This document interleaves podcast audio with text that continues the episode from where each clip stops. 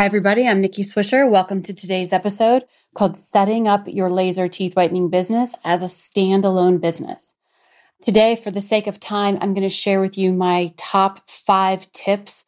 If you're just starting out, you're looking to set up a teeth whitening business by itself, and you don't have an existing business that you're incorporating it into, then I'm going to give you my top five tips. And I've been in the, the industry for a very long time. And if there were five things I basically wish I had the knowledge when I first started out, then these would be the top five. So this will hopefully save you a bunch of time and a bunch of, you know, needless trial and error. And these are my top five tips. Now, remember, this is if you're setting up a teeth whitening business by itself and you're not a hairdresser, lash tech, you know, brow artist, nothing like that. Okay. All right. So number one, let's get right to it. The first thing is keep it simple. Keep the business simple. You see clients for laser teeth whitening. You see clients on certain days. You keep it very simple. Don't get clever. Don't get cutesy. Just keep it basic, simple, stupid. By that, I mean, offer laser teeth whitening sessions without all these fancy, cutesy, clever names. Just offer laser teeth whitening sessions for new clients and existing clients. And if you're going to sell take home products, then that's what we do at Maui Whitening. We sell take home products as well as our sessions, but I keep it very, very simple. And my customers appreciate that. When my customers have a million things to choose from, they don't know what they need. And so they just, you know, they won't book. So I have learned to keep it very simple, stupid. Chick fil A, as you know, is a, a multi billion dollar company. I was listening to some of their executive team as well talk about how they run their business. And they said the simpler we keep our menu, the more money we make. And that's absolutely true in any business. The simpler you keep it for a customer to say yes, the more they'll say yes. So a confused mind always says no at first. So just keep it very simple. So that's tip number one. Tip number two is if you're starting out, you're going to need to give it time to grow. So do a side gig with it or don't be reliant on the business to put food on the table, you know, week one. I also did not strangle my business. So I wasn't pulling profit out every single day that I made money. I just kind of let it sit there and over time started to grow that revenue and to have a nest egg, et cetera, et cetera. So although I didn't have another existing business, I also didn't strangle my business. And there's a lot more that goes into this. You know, you can strangle your business with overhead. You can strangle your business by sucking every penny profit out day one. And there are just many ways you can strangle your business. Just be very smart about it. And the biggest way, if you hear one thing, hear this tip from me about not strangling your business is most of your money is made not only with teeth whitening sessions, but you make your money in the overhead you choose. So it's kind of like that saying, if you've ever heard, you make your money on a car when you buy the car. Well, very similarly, you make your profit on your business when you seal the deal for your overhead. So, for example, don't go rent a space that's going to cost you $3,500 a month. That's a lot of whitening sessions to be able to make that rent. So, you will get so much farther and so much more ahead if you keep that overhead as nominal as possible. And I go into a lot more depth of this when you, if you've listened to my podcast episode called Finding a Location, I go into a ton of detail about that. But where you put your business is going to be the number one factor in kind of leveraging that overhead. So just be real cognizant of that. The third tip I have, if this is your only thing that you're focusing on, it's a standalone business, is employees. Don't get any employees. Work the business yourself.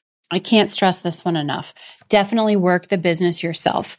There's nothing more expensive than employees when you're starting off in business. So you don't need them. You can absolutely work it yourself or you can work it with your spouse or your significant other or your child if, you know, they're of age to work the business with you, et cetera. But do not hire employees in the beginning. I know as tempting as it sounds, and trust me, I've seen people over the years do this and I've seen them come and go when they just rent some fancy space and they, they stick a bunch of employees in there and then they wonder why they can't get profitable in the beginning. It's because they have sucked the business dry with overhead. Just don't do it. Keep it simple, keep it lean, keep it mean, and don't go into debt. Don't go into massive debt over this. So that's tip number three is work it yourself. Tip number four is scheduling. You want to pack your schedule as tight as possible. So, with that being said, don't expect to go in there and just sit in there from 9 a.m. to 5 p.m. and hope people walk in.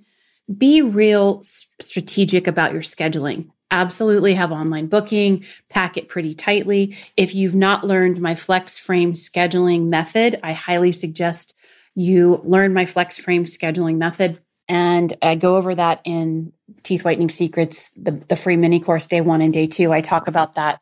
But definitely pack your schedule tight. That way it frees you up to do other things. So you're, you know, as you're growing your business. And then the last tip I have is be prepared to market it. Okay. It's not one of those businesses where just because you opened it, your doors are going to be flooded. You have to market it, whether that's social media, telling people, emailing people, friends and family, whatever it is. Eventually, you may get into paid Google ads or something like that. I get a lot of traffic from paid Google ads, and I know exactly what my cost per acquisition of a customer is. I also get a ton of business from friends and family and referrals. I mean, I, I usually see one family member and then I see the whole family. They go and tell the rest of the family. Or I see the wife and then I see the husband, or I see the husband, then I see the wife. So so it just happens like that pretty organically. But I'm definitely working it from all angles. I do run paid ads. You don't need to be a master marketer. We actually teach our dealers how to do this as well. I, do all my dealers do paid ads? Absolutely not. I would say less people do paid ads. I just have a marketing background and I and I like to be able to turn the faucet up as loud as, you know, I want to and turn it down when I want to as well, and I know how to do that with paid ads. I also will definitely market in house. So when customers come through the door, there is an incentive for them to be able to share with other people. One of the things I do is when they come in for a whitening session, a lot of times I will give them a free touch up pen, which is a very nominal wholesale cost. And with that free touch up pen, if as long as they're sharing their location and where they are on Facebook, then I know 4,000 people saw it or you know 2,000 people saw where they were. So for $8, I just got myself in front of 2,000 people on Facebook and they're actually friends of the people that are actually in there. So that is the best marketing money ever spent is when people actually share the location. I would say I get the most bang for my buck when a customer shares their location on Facebook, hands down. And then I would say my Google paid ads would be number two, but you don't have to start with that. Facebook is just very brainless. Everybody knows how to check in on Facebook. So just offer some type of incentive it doesn't even have to be, you know, a free product or like a free touch up pen. It could even just be 10 minutes extra on top of the 60 minutes where you're going to touch up the sides and stuff. Just do 10 minutes extra for free if they share on Facebook, blah, blah, blah. The list goes on and on and on. There's always an incentive for you to have them share on Facebook. So those are my top five tips for creating a laser teeth whitening business as a standalone business. Number one, again, is keep the business simple. The simpler you have it, the simpler it is for people to say yes. Number two, don't strangle your business. Don't get in too deep with overhead. Be careful what you bite off in the beginning as far as location, etc. Just do it lean and mean so that you have you know the ability to get into the black a lot sooner. Number 3, work the business yourself. You don't need employees. Just work it yourself or your family work it. Number 4 is keep your scheduling very tight by appointment, keep it tight, learn flex frame scheduling. And I teach that in my mini course. And then number five is be prepared to market it. Just because you're building it doesn't mean people are going to come through. So definitely be an advocate for your business. I think that goes without saying, but I say it anyways. And there are very simple, brainless ways to market it with social media, Google ads, etc. Google ads is probably the most complex of all the real simple tactics. I mean, word of mouth, checking in on Facebook does it for a lot of people. And if you're just a, if you know how to set up a Google ad, that's where you can get a ton of business as well. Just tons and tons of business. So anyways, the market is as far as laser teeth whitening salons, there are very few of these out there. Uh, most people don't even know these are a thing. And my customers, when they walk through the door, they love the concept because it's professional laser whitening at a fraction of the price. And, you know, what we hear more often than not is there should be one of these in every city. It's just a win for everyone. It's a win for the dealer. It's a win for the actual customer. It's just a win for everybody. So definitely look into it. Like I said in the beginning, if you have not learned or watched Teeth Whitening Secrets, I can't express that enough to go watch it over at teethwhiteningsecrets.com. The free mini course will give you so much power packed information. And then, of course, these episodes on the podcast. I don't do these all the time. So definitely uh, stay in touch, you know, get on our email list, etc. I will send some things out through there. But I hope this helps and we will see you on the next episode.